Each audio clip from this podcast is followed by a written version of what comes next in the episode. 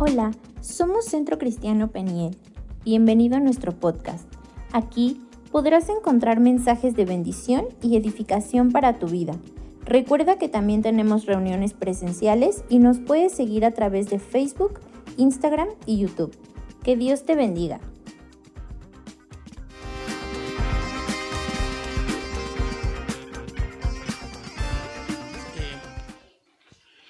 ¿Cómo se llama? A ver si alguien se acuerda.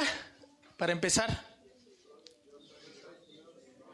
Yo soy Dios y no hombre. Ok. Y vamos a nuestra primera parte, vamos a Oseas, vamos a estar solo en Oseas, nos vamos a mover de Oseas. Y Oseas es un libro, lo prefiero en, en NTV, yo lo traigo en otra, si se puede, para que así vayamos como comparando. Eh, es un libro hermoso, Oseas, porque habla de las emociones de Dios. Habla del, amor tan profundo que Dios tiene a su pueblo. Y, la manera tan, tan, tan humana, déjeme decirlo así, que lo, que lo ilustra es impresionante. A mi manera de, ver, de leer, es impresionante. Y vamos a, a Oseas 4.1. Y vaya, eh, yo espero que varios de ustedes estén siguiendo la lectura. Perdón, a eso estaba ofreciendo y no terminé la idea, me distraje. Eh, por eso eh, paramos un poquito los ejercicios de reflexión o las preguntas de reflexión en relación al libro de Oseas. Pero Dios mediante la siguiente semana terminamos el libro de, de Oseas. En la semana vamos en el capítulo 7, terminamos el 7, empezaríamos el 8 y en alguno hacemos doble para que podamos terminar de una vez el libro de Aseas e irnos en paz al encuentro, ¿no? Porque si no tendríamos como un pendiente y mejor eh, nos vamos en paz. Y yo quiero que vayamos, vayamos leyendo, dice, escucha la palabra del Señor, oh pueblo de Israel. Y quiero detenerme ahí un poco. Y sabemos que hay, que hay momentos en que podemos eh, trasladar esa, palabra, eh, esa, eh, esa expresión o algunas expresiones como pueblo, porque alguien podría decir, es, es para el pueblo de Israel. Sí, sí, es claro, el profeta Oseas se estaba dirigiendo concreta y específicamente al pueblo de Israel, sí. Sin embargo, nosotros somos pueblo de Dios, ¿o no? El pueblo de Israel era el pueblo de Dios, es el pueblo de Dios, y nosotros también somos pueblo de Dios. Entonces, quiere decir que podemos tomar, no literal, porque cuidado, de repente hay gente que quiere tomar literal las cosas, literal. Y si tomáramos literal las cosas, tendríamos que venir los varones, avísoles, tendríamos que venir con una túnica, ¿no? O dos, decía, la escritura que usaban los varones, y casi no había distinción entre la vestimenta de los hombres y las mujeres. Era, era prácticamente igual una túnica y encima otra túnica. Era prácticamente igual. Obviamente había detalles que distinguían.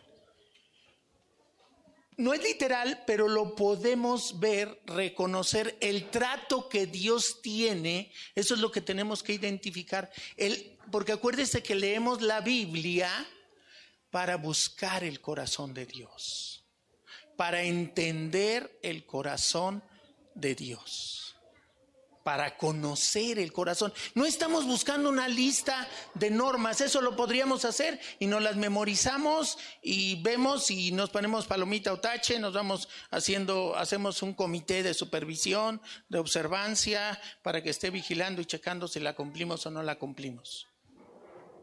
Leemos la escritura para conocer a Dios, para descubrir su corazón, para reconocer el inmenso amor que, lo sabemos y lo entendemos, pero eso está aquí y viene una parte en la que lo vamos a, vivenciar a través de los distintos ejemplos.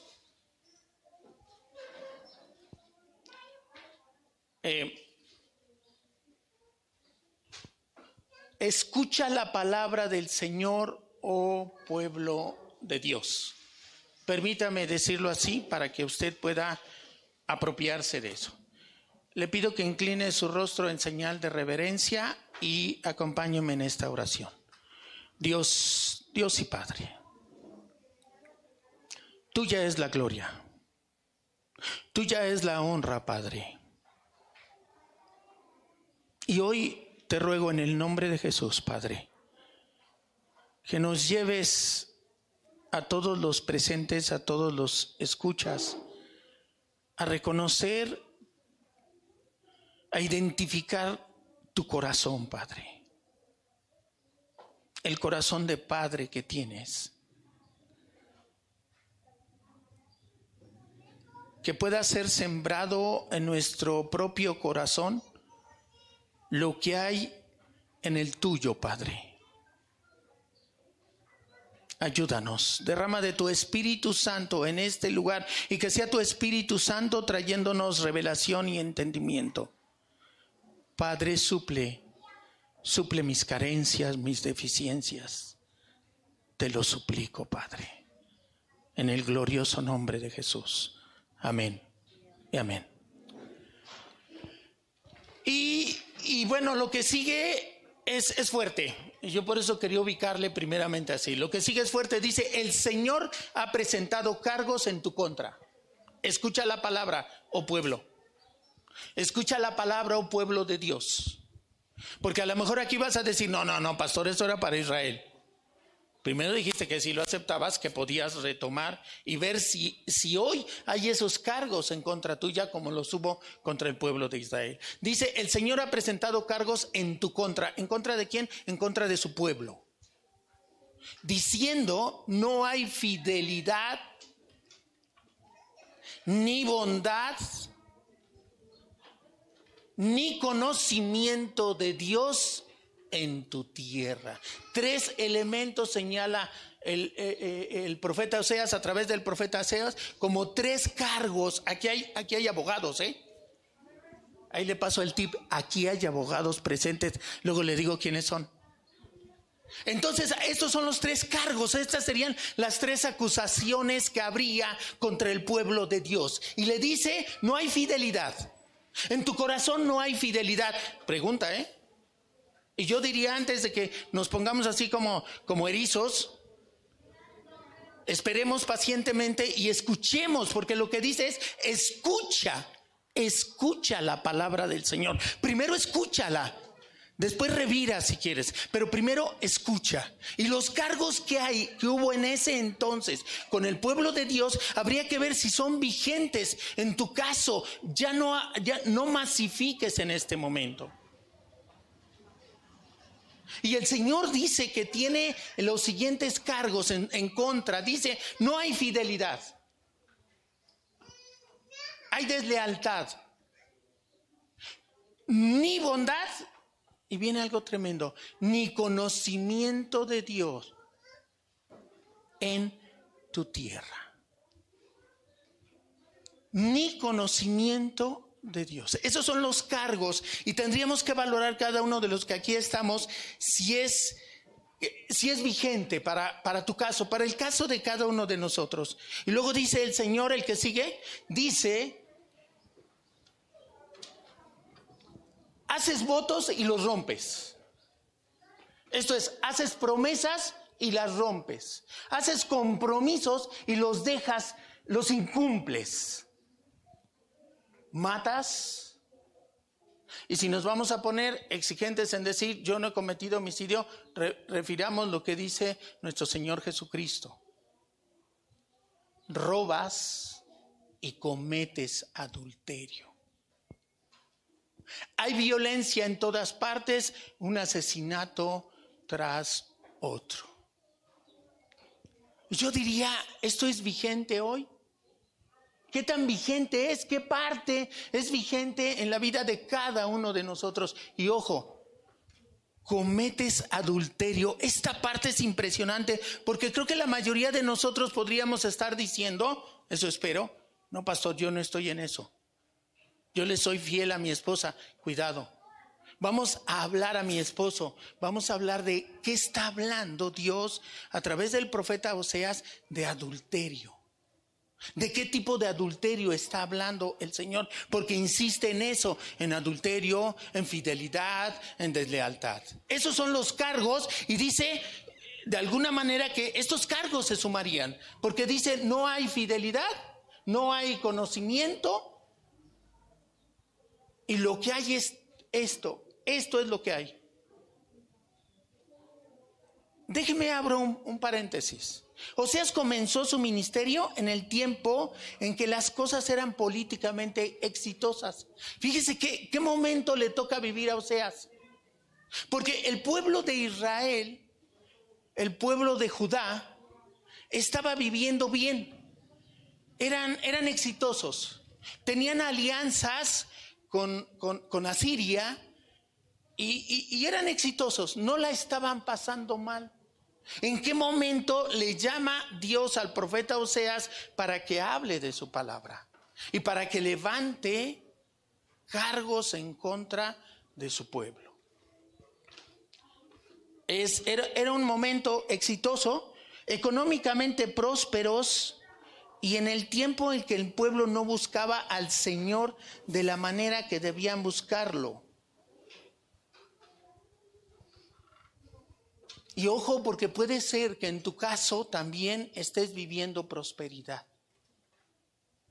Estés viviendo una economía desahogada, vamos, vas avanzando. Pero eso no excluye los cargos.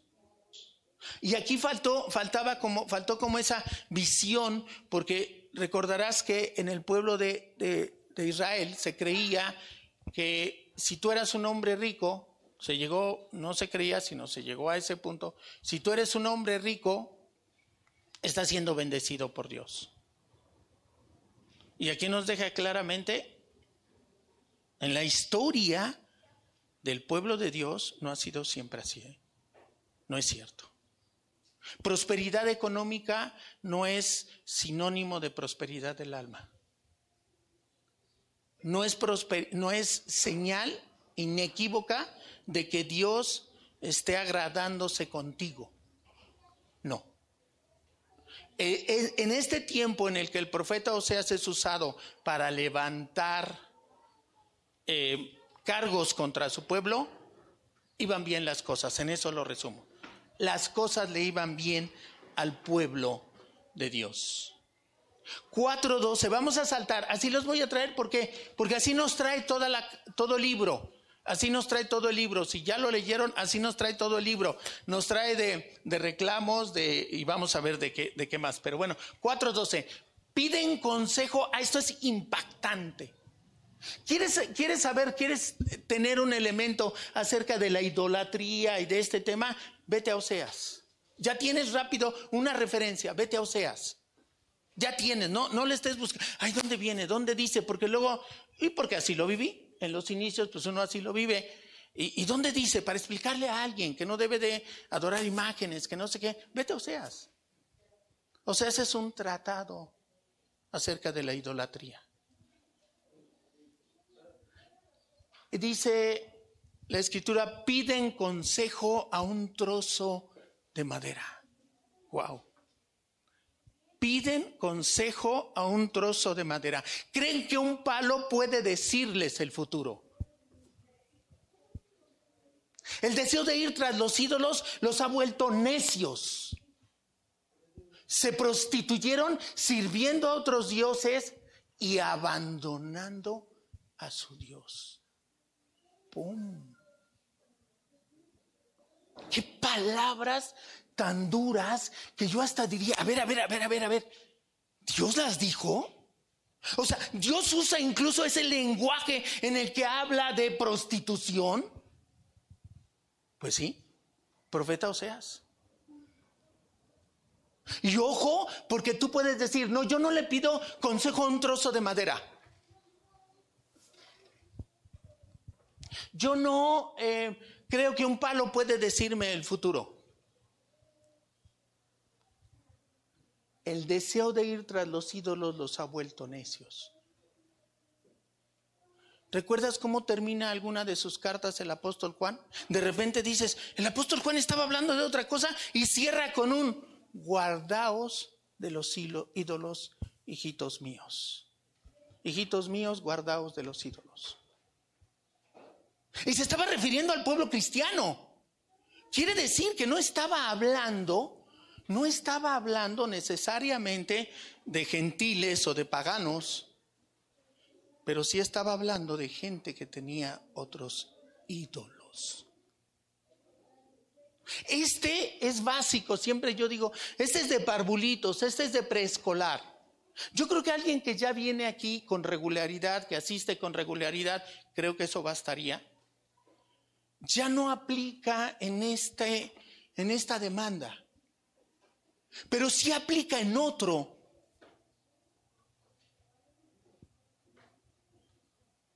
Esto se ha convertido en un ídolo para varios de nosotros. Porque llega a ocuparle, llegamos a dedicar más tiempo a esto que a Dios, que a la Biblia. Y, si, y haz la prueba, haz la prueba, a la lectura de la Biblia, haz la prueba. ¿Cuánto tiempo le llegas a dedicar en serio a checar tus WhatsApp, a meterte porque ya llegó un mensaje de Facebook y un enlace y ese te lleva a otro y ese a otro y ese a otro? Y no estoy diciendo que tengas que ver algo malo, ¿eh? O tú dime si es cierto o no.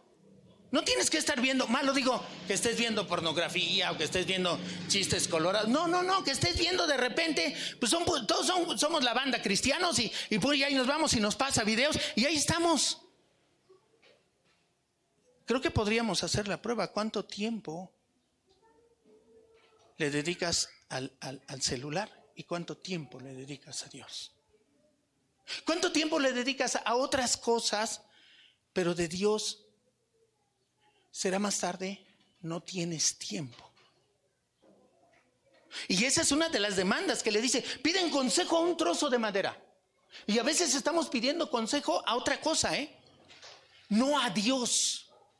Estamos pidiendo consejo a otras cosas. Estamos oyendo otras voces, pretendiendo que esas voces nos puedan aconsejar. En ese entonces lo que se vivía era así, era real. Fíjense, el pueblo de Israel, el pueblo de Dios, pidiéndole consejo a un trozo de madera. Qué impresionante. Pero eso es lo que siento, lo que ha sentido, lo que sintió.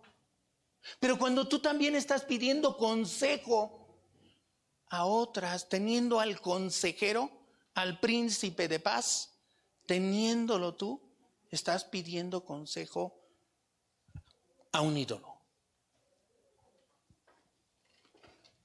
creen que un palo puede decirles su futuro. Creen que una inversión puede asegurarles su futuro. Creen que esto puede asegurarles su futuro. Y no digo que esté mal, a ver, cuando, cuando se predica esto, no quiere decir que, no, que estamos en contra de que organices tu vida, de que seas cuidadoso, yo hoy insisto en la recomendación y aprovecho, hago un breve paréntesis, jóvenes, jóvenes, jóvenes, véanse en, esta proyección de vida. Yo bendigo este tema de las pensiones, ¿eh? Porque si no hubiera sido pensionado, yo no sé qué hubiera pasado. Bueno, pues hubiera tenido que trabajar, imagínense. Ya a estas alturas de la vida tener que trabajar, no, pues cómo. Pero lo que quiero decirles es, véanse, jóvenes, gente que tiene negocios propios, piense cómo va a organizar y tener como un colchón. No crea que va a tener las mismas fuerzas que hoy tiene y la confianza que le tengo a Juan Ramón, a Said. No siempre vas a tener esas fuerzas, Juan Ramón. Yo no me cansaba. Podía estar, bueno, jugando fútbol, aclaro. Yo no me cansaba, me cansaba, me, cansaba obviamente, pero en cinco minutos te recuperabas. En lo que seguía la siguiente reta y ya, y órale, y a seguirle. Hoy no doy vueltas, no doy más de cuatro vueltas a un parquecito caminando, caminando, no corriendo, corriendo ni una. No siempre vas a tener esas fuerzas y ahí dejo, ahí hago a un lado el comentario. Pero por encima de eso está la confianza en tu Dios. Estás pidiéndole consejo a Él. ¿Qué vas a hacer? ¿Cómo vas a hacer eso? El Señor quiere que seas prudente. Pero jóvenes, piensen en el día de mañana. Y sin que se vuelva una obsesión, si tengan presente qué va a ser de ustedes en 30 años. Porque para ustedes ya no hay pensiones como la que algunos estamos disfrutando. Ya no hay por ley, ya no tienen ustedes ese derecho. El deseo de ir tras los ídolos los ha vuelto necios, si es cierto. ¿Conoces a alguien que sea idólatra? De lo que sea. Es necio o, necio, o no. Ah, sácalo de ahí. Hazle como quieras. Hazle como quieras. No más, no. Y ojo, no estamos solo hablando de imágenes, de trozos de madera. ¿Cómo, cómo, cómo me impacta las expresiones que usa la escritura? Un palo, dice. Le están pidiendo consejo a un palo. Es indignante, ¿no crees? Siendo el consejero, el padre, y le piden consejo a un palo. Sí es impresionante. Y luego dice, se prostituyeron, wow, ¿qué expresión usa el Señor? El Señor está llamando a su pueblo, ¿cómo lo está llamando? Prostitutas. Son unas prostitutas.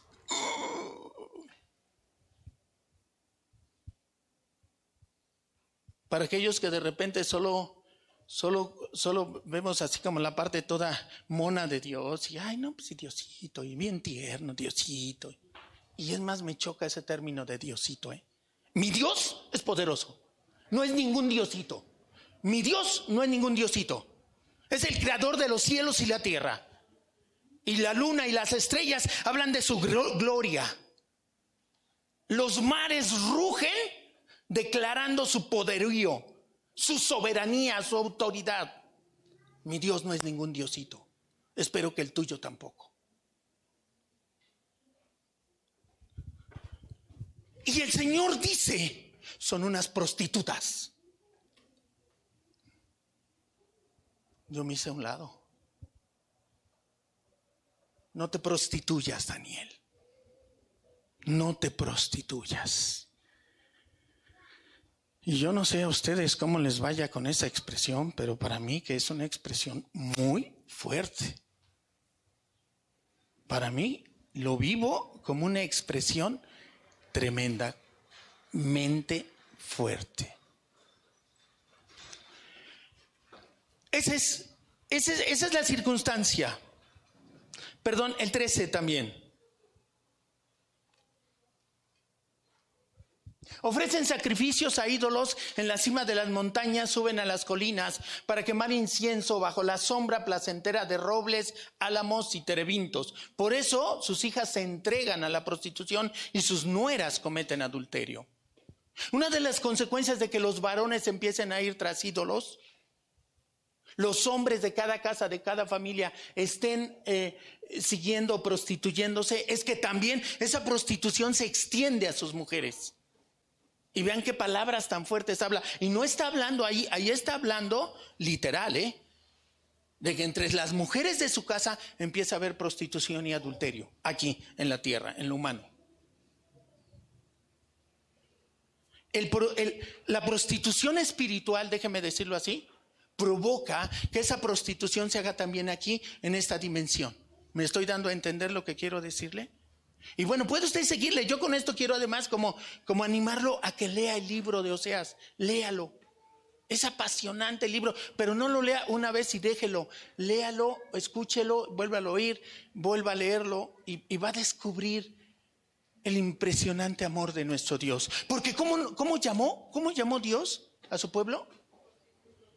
Prostitutas o prostitutos. Es más, creo que prostitutos suena más fuerte, no sé, ¿qué le suene más fuerte? Esa es la circunstancia. Y después viene, ¿qué va a pasar? Si esa es la circunstancia, si el pueblo de Dios está haciendo eso, eso es lo que estamos viviendo, ese es el reclamo que tiene Dios. Y cada uno de nosotros sabe si hemos ido tras ídolos o estamos yendo tras ídolos o hay ídolos en nuestra vida. si nos hemos prostituido. Y vamos al 2.13. Porque vamos a ver que está escrito con aquellos que han hecho esto, con aquellos que hacen esto.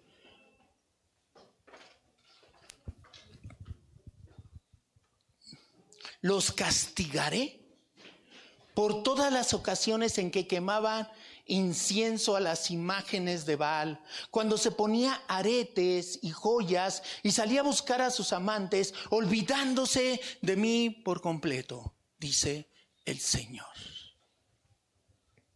Qué tremendo. Pero ¿qué dice el Señor que hará? La castigará. 5.15.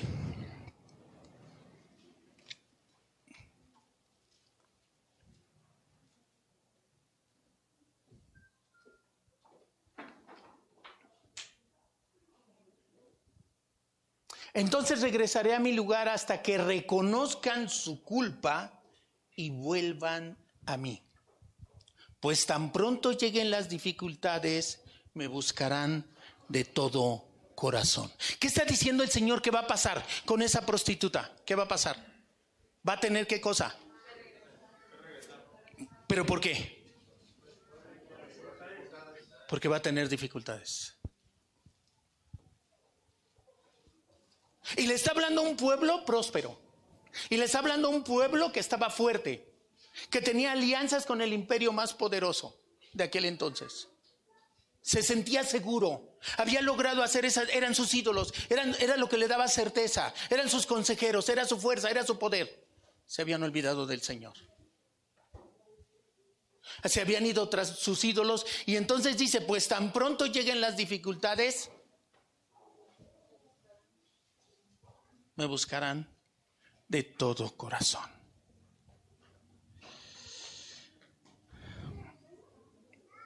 En el momento en el que es más profundo el clamor, es más tremenda la angustia, creo que el clamor también es, es así, es correspondiente.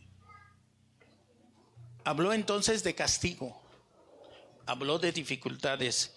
Vamos al 8.13 y 14 vamos a...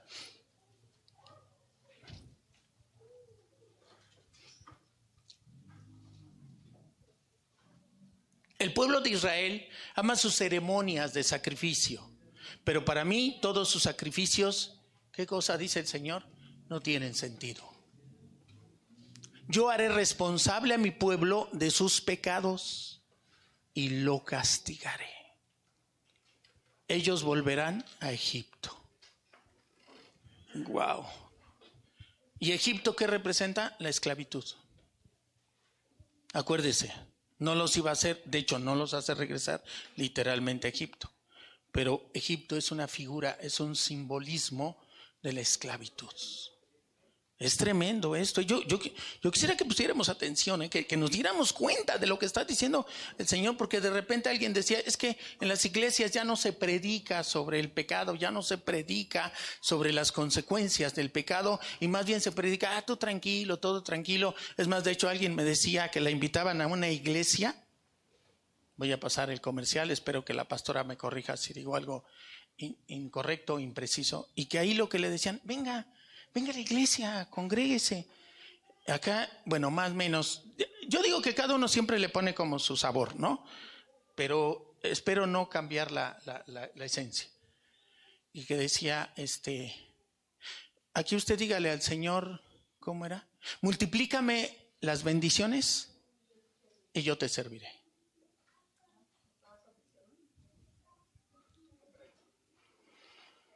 Yo le dije, híjole, pues de una vez le aviso. Acá decimos, Señor, porque tú eres Dios y tienes a bien honrarme con que te sirva, Señor. Me bendigas o no me bendigas, yo te serviré. Si es que lo tienes a bien, porque además es eso. Entonces véalo, de repente, eh, eh, eso es lo que está pasando. De repente, tristemente, se, se desvirtúa el mensaje central de la palabra. El Señor está hablando de pecado. El Señor está hablando de que su pueblo ha sido idólatra, de que su pueblo se ha olvidado de Él, de que no hay conocimiento de Él. Dice, el pueblo de Israel ama sus ceremonias. Ah, pero arma sus buenas ceremonias de sacrificio. Pero dice, todos esos sacrificios no tienen sentido para mí. Y de algo fuerte, yo lo haré responsable de sus pecados y lo castigaré. El que sigue, por favor. Israel se olvidó de su hacedor y construyó grandes palacios. Algunos tal vez nos suene de repente familiar. De repente hay un ocuparte más de, hay grandes construcciones, grandes iglesias, grandes edificios, pero el hacedor, el Dios Todopoderoso, y Judá fortificó sus ciudades, por lo tanto haré descender fuego sobre sus ciudades y quemaré sus fortalezas. Verán lo frágil que es ante mi ira.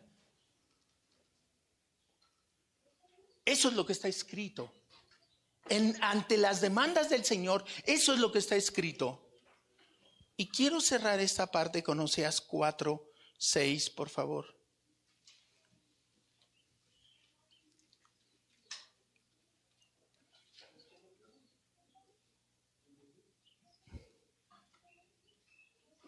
Esta parte me impresiona. Y algunos la memorizamos como mi pueblo está siendo destruido por falta de conocimiento. Y yo prefiero que hoy la memoricemos así. Porque ¿sabe qué entendí yo cuando era conocimiento?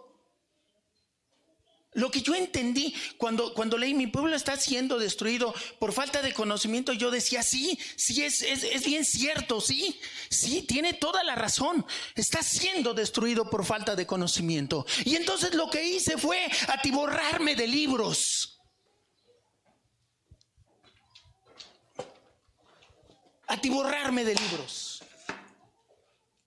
Y usted puede ir a mi casa, que no le digo que es su casa pero es bien recibido. Pues es que es mi casa, ¿no? Pues, o sea, pues si no, ¿de quién es casa? Pero es bien recibido. Y si no, que lo digan los varones y todas las personas que han ido a casa. Si de repente hemos sido no tan bien atendidos, bueno, pues andamos luego corriendo y, los hot dogs se me queman o la pastora anda de gira artística. No es cierto, nunca han dado de gira, bueno, fuera, pero bueno. Y entonces yo creí que eso era. Esto era acumular conocimiento acerca de Dios y no es eso lo que está diciendo.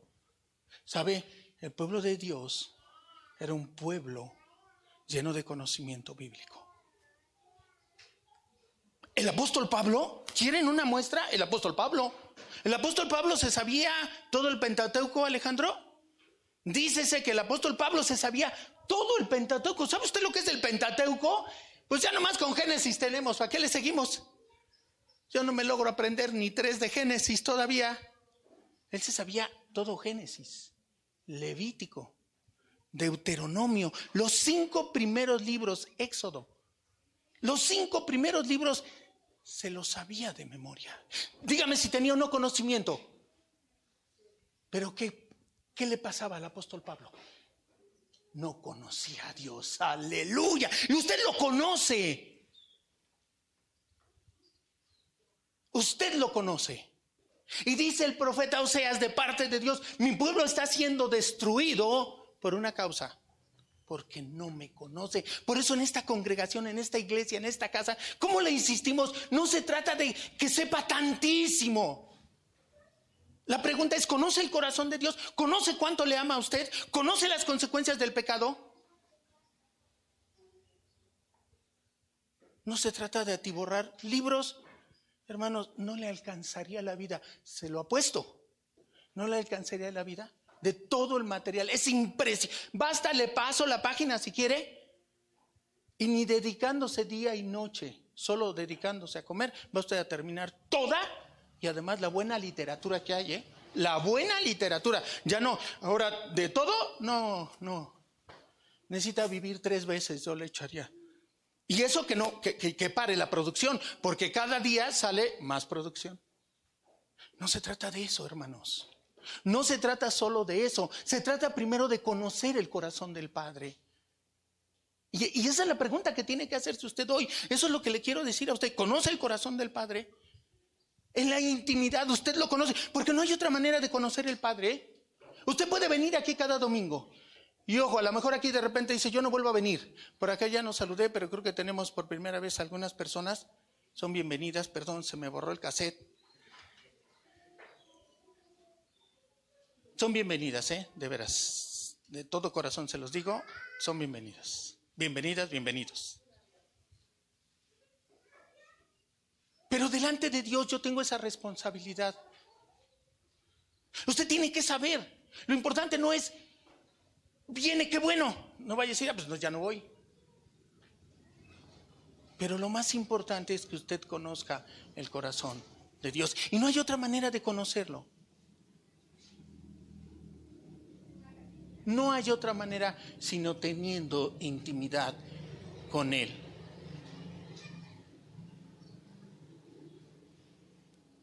¿Quién conocerá más a la pastora? ¿Ustedes o yo? Claro. ¿Por qué? Pues porque día y noche. Por la pastora. No, por la Yo digo, no, pobre ella, ¿eh? No, pobre ella. La verdad sí. Tengo mi genio.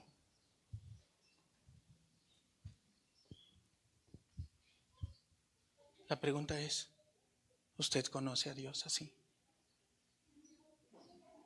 Porque si no, de lo que se está perdiendo, no se conforme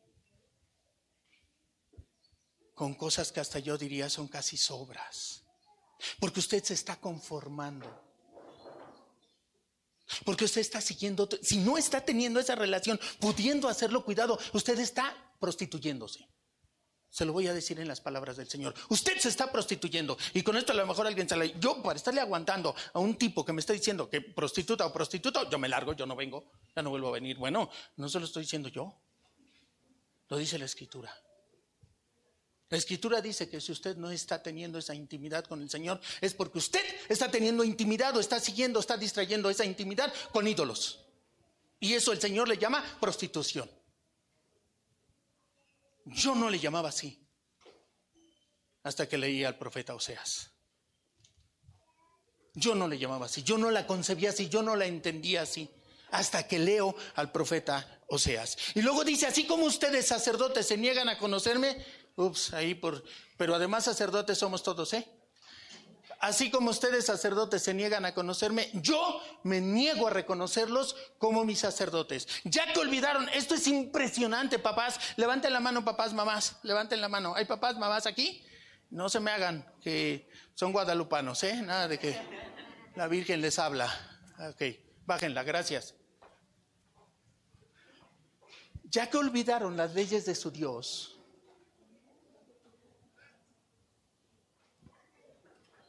me olvidaré de bendecir a sus hijos.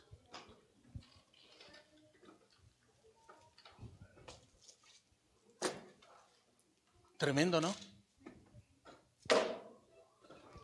Te olvidas de tu Dios, Él se olvidará de tus hijos. No digas que nadie te lo dijo. No digas que nadie te lo dijo. Que jamás el Señor te advirtió sobre este tema no lo digas, porque estarías agregando otro pecado y es la mentira. Tú hoy estás sabiendo lo que el Señor, porque ese es un principio. No, pastor, eso era para el pueblo de Israel. Eso es para el pueblo de Dios. Es un principio. Es un principio tremendo, es un principio que me cala. Y que yo exhorto y papá, ¿sabes qué es la mejor escuela de padres? Ya quítate ahorita de líos. No te olvides de tu Dios. Porque yo diría, y yo le entendería así, que entonces Él va a bendecir a tus hijos. Porque yo diría que se vale hacerlo en el otro sentido. Si me olvido de mi Dios, él se va a olvidar de mis hijos. Pero entonces, si tengo presente a mi Dios y lo bendigo y lo adoro y Él es mi Dios, ¿qué va a pasar con mis hijos? Aleluya. Aleluya. ¿Quieres la mejor, la mejor herencia para tus hijos? Claro, Claro, bendícelo, adóralo, conócelo, ten intimidad y Él se va a hacer cargo. Esa es la mejor herencia. Porque a veces nos estamos preocupando, mis padres lo hicieron, amo profundamente a mis padres, no, no voy a estar insistiendo ahí otra vez el pastor con sus papás. Pero les fallaba esa parte. Mis papás lo que decían era, la mejor herencia que te puedo dar, hijo, es la escuela, es tu profesión. Y bendita herencia, ¿eh? Porque pues véanme, pues ahí estoy pensionadito, ¿no? Pero no es suficiente. Eso es para este mundo. Para la eternidad es conocer a Dios. Esa es la mejor herencia. Y mantente firme, porque yo te digo una cosa, si tú te mantienes firme, el Señor es fiel. Y el Señor no es deudor de nadie. Y si tú te mantuviste firme, el Señor ha de pagarte, ha de recompensarte. Y no que sea condicionante, es porque el Señor así lo ha establecido.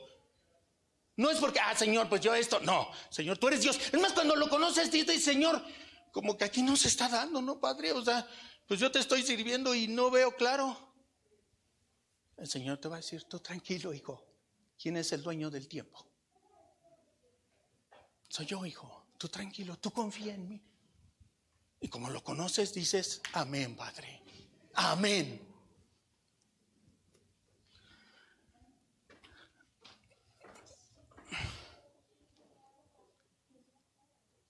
Ah, la parte que sigue es tremenda. 11.8 percibiendo el corazón del Padre. Aquí ya no sabe uno si correr, si agacharse, si esconderse, si hacer que nos están llamando y que tengo que salir. No, hasta aquí. Pero ahora prepárate porque vas a conocer el corazón del Padre.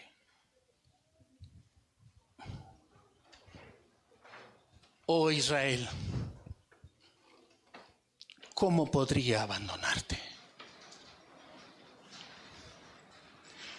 ¿Cómo podría dejarte ir? ¿Cómo podría destruirte como Atma? ¿O demolerte como a Mi corazón, ah, mi Dios, mi Padre. ¿Cómo está el corazón de mi Padre? ¿Cómo está el corazón de nuestro Padre? ¿Cómo está desgarrado dentro de mí? ¿No le parece impactante la revelación del Padre? ¿Sabe?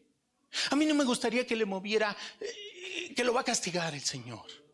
No me gustaría que le moviera, ay, entonces va a maldecir a mis hijos, sino que usted cuando lo conoce y le dice, Padre, tu corazón está desgarrándose.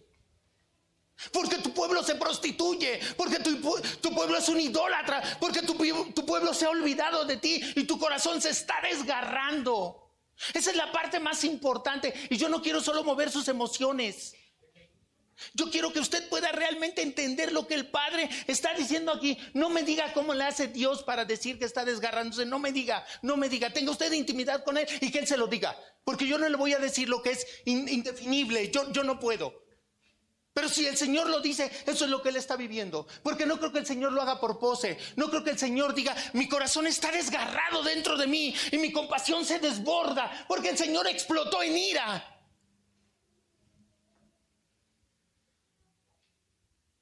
Y habló de castigar. Y habló de no mal, de, de olvidarse, de olvido. Porque su corazón se desgarra cuando ve que su pueblo lo abandona y que su pueblo se olvida y que su pueblo va tras ídolos. Hay una parte donde dice que se fue como prostituta porque allá le daban de comer como vil prostituta. O sea, es, o sea se, se le eriza a uno la piel. Pero esta parte donde dice el Señor que su corazón se desgarra es impresionante.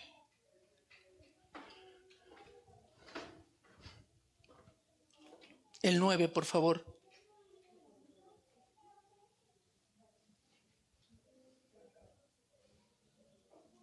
No, no desataré mi ira feroz. No destruiré por completo a Israel.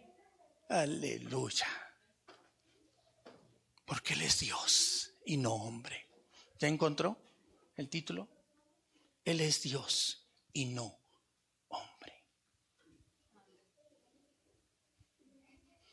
va descubriendo el corazón del Padre.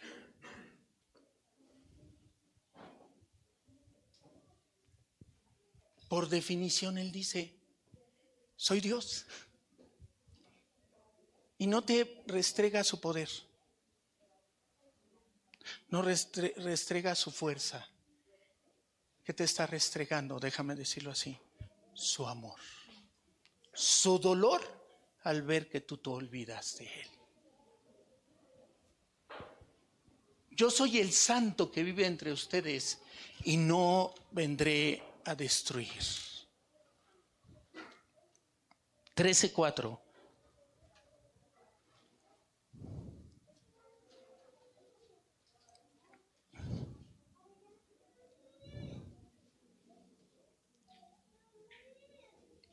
Cuatro. He sido el Señor tu Dios desde que te saqué de Egipto. ¿A usted lo sacó el Señor de Egipto? A mí sí, ¿eh? De mi esclavo. Yo era esclavo. Yo era esclavo del pecado. He sido el Señor tu Dios desde que te saqué de Egipto. No debes reconocer a ningún otro Dios aparte de mí, porque no hay otro Salvador. ¿Por qué decimos solo hay un camino? Porque Él nos sacó de Egipto, de la esclavitud del pecado. Porque Él dice lo que dice, porque Él me ama, porque Él, eh, eh, eh, él se desgarra, si hay esta emoción y de castigo. Y yo le pregunto, oiga, y al final, ¿por qué? Léase Oseas. Y va a ver cómo el Señor dice, bueno, ahora los castiga, ahora los trae, ahora los lleva, ahora, bueno, ¿en qué va a terminar?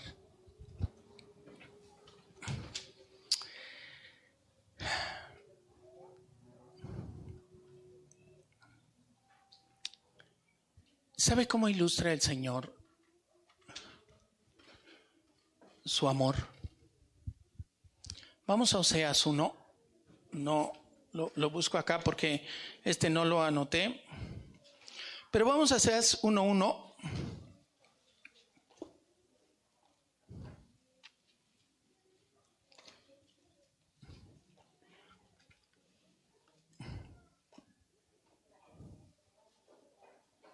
Uno, dos, por favor. Uno, dos, perdón. Cuando el Señor le habló por primera vez a Israel por medio de Oseas, fíjese lo que le dijo al profeta. Ve y cásate con una prostituta. Imagínese.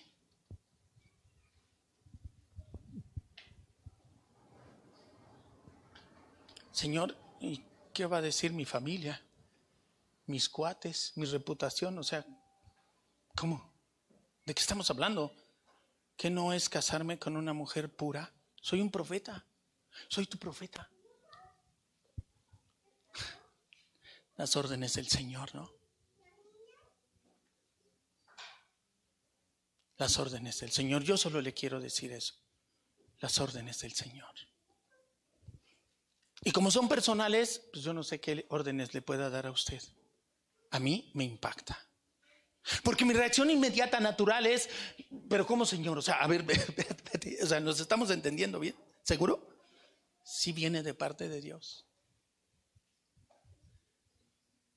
Ve y cásate con una prostituta de modo que algunos de los hijos de ella sean concebidos en prostitución. Y luego dice la razón.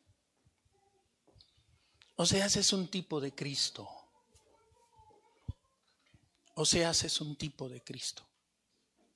¿En qué me animo a decirlo? Ni siquiera revisé si es reconocido como un tipo de Cristo, porque para mí es claro. Porque dice que esto ilustrará cómo Israel se ha comportado como una prostituta.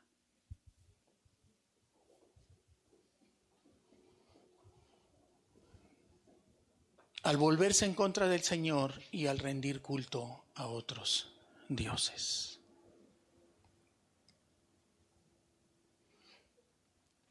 Es un tipo de Cristo.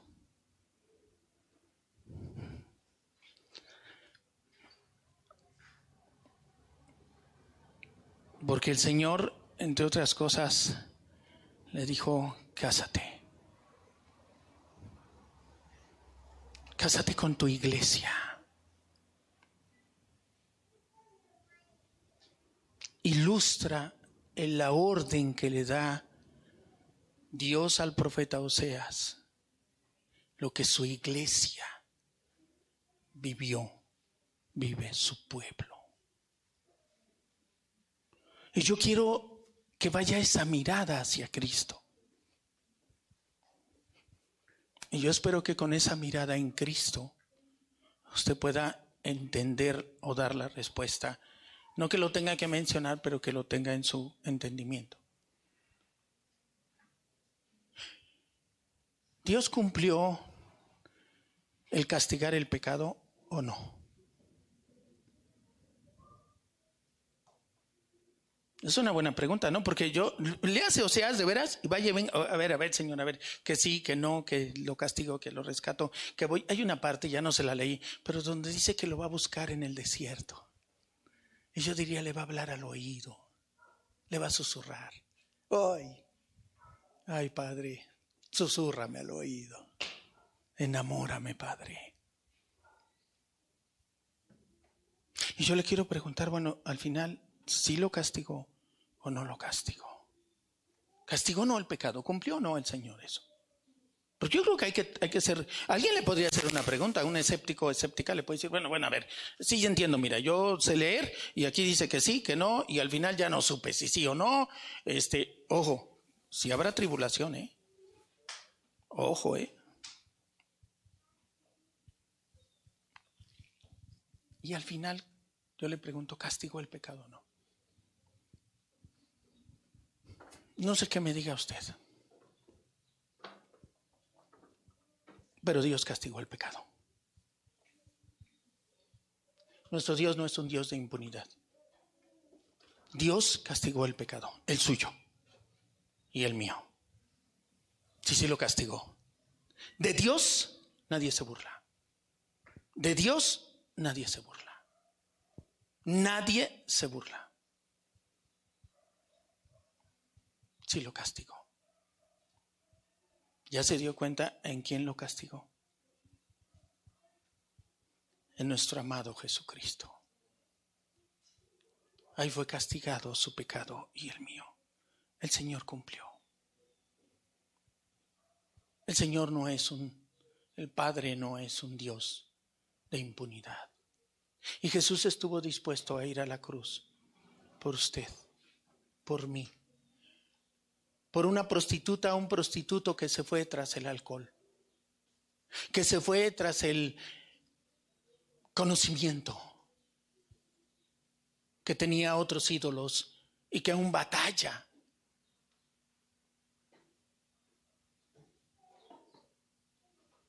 Pero Dios ya castigó el pecado. Yo hoy quiero, quiero invitarle a que pueda, a que pueda realmente Y con esto voy a terminar. Vamos al 14.1, por favor. Y que tenga usted bien presente que el Señor cumplió. El Señor castigó al pecado. Y 14.1 dice lo siguiente. Regresa, oh Israel, al Señor, tu Dios. Porque tus pecados te hicieron caer. El 2, por favor. Vamos a ir hasta el 4. Presenta tus confesiones y vuélvete al Señor. Dile, perdona todos nuestros pecados y recíbenos con bondad para que podamos ofrecerte nuestras alabanzas. Asiria no puede salvarnos, el imperio más poderoso de aquel entonces, ni nuestros caballos de guerra. No son tus fuerzas, no son tus planes, no es a lo que le estás dedicando tu vida. Eso no te va a salvar. Nunca más diremos a ídolos que hemos hecho. Ustedes son nuestros dioses. No solamente en, no, solamente en ti, perdón, no, solamente en ti los huérfanos encuentran misericordia. El Señor dice, entonces yo los sanaré de su falta de fe. Mi amor no tendrá límites. porque mi enojo habrá desaparecido para siempre. Aleluya. A lo mejor, hermano, el Espíritu Santo te trajo como conocías. De repente así, de repente así. Pero que el Espíritu Santo use su propia palabra para que tú te des cuenta cuál es tu condición.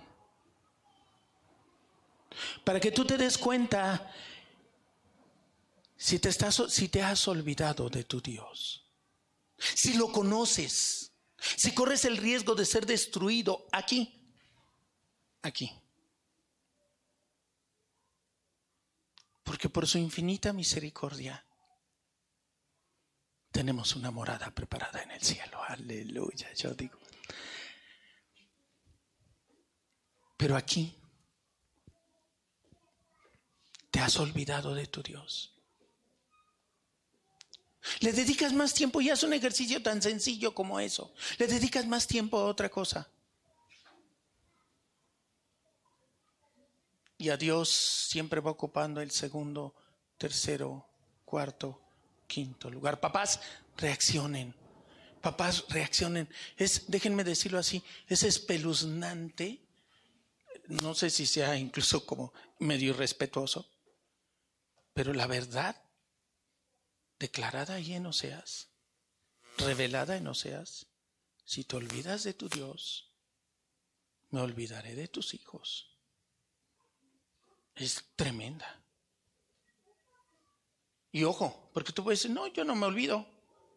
¿Seguro? No se trata de tú qué piensas. Es el clásico, este, pues ya sabes que te amo, pues ya sabes que sí.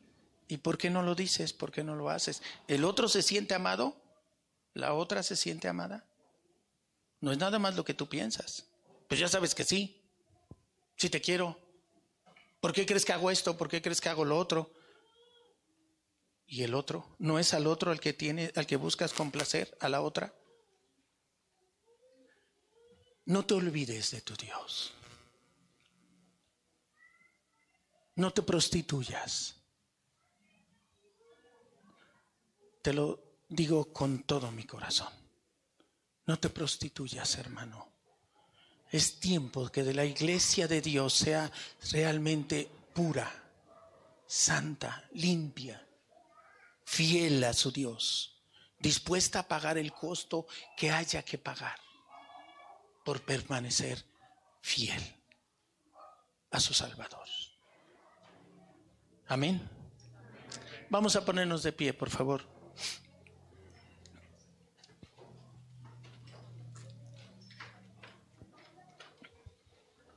Deja, déjamela ahí si se puede.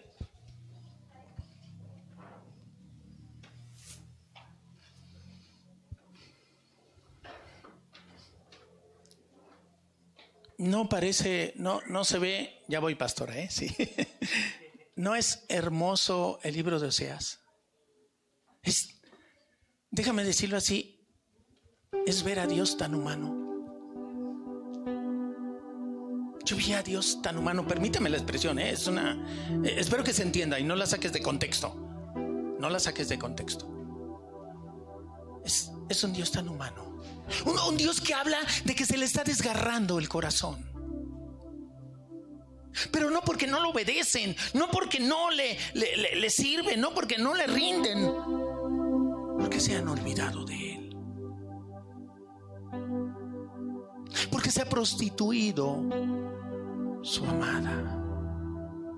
Su amado pueblo se ha prostituido. Y hay dolor en el corazón de nuestro Padre.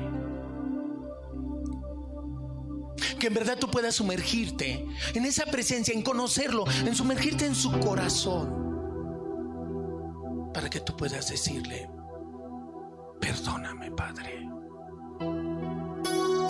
No sabía el daño que provocaba en tu corazón. No, yo te veía así como un Dios que ah, ahora pecó Daniel. Ah, sí, ya ves cómo es Daniel.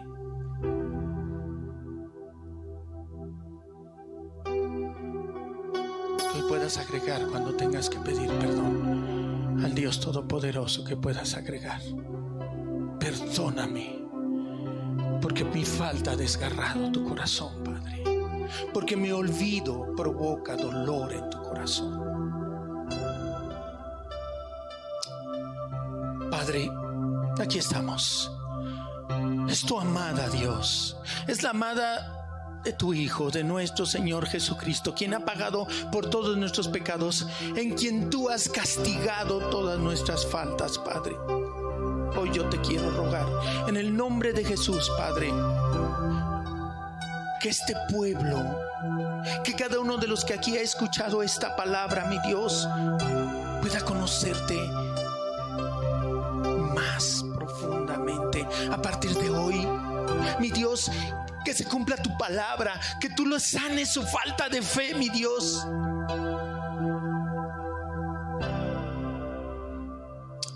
Padre, aquí estamos. Perdona, perdónanos por el dolor que hemos provocado en tu corazón. Sí, Padre, nos hemos prostituido.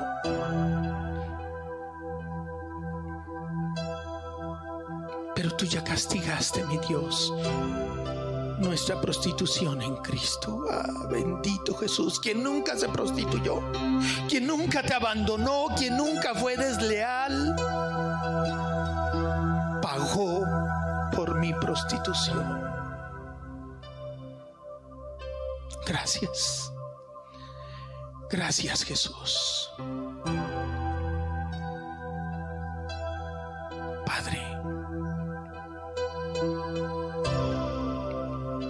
Porque sé lo que hay en tu corazón, Dios. Bendigo este pueblo, bendigo esta casa, bendigo estas familias. Los bendigo en el nombre de Jesús y sea sobre ellos, mi Dios,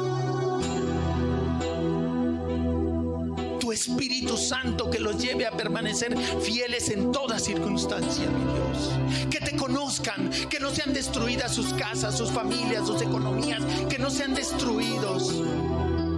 Porque conocen a Dios vivo y verdadero que es capaz de desgarrarse su corazón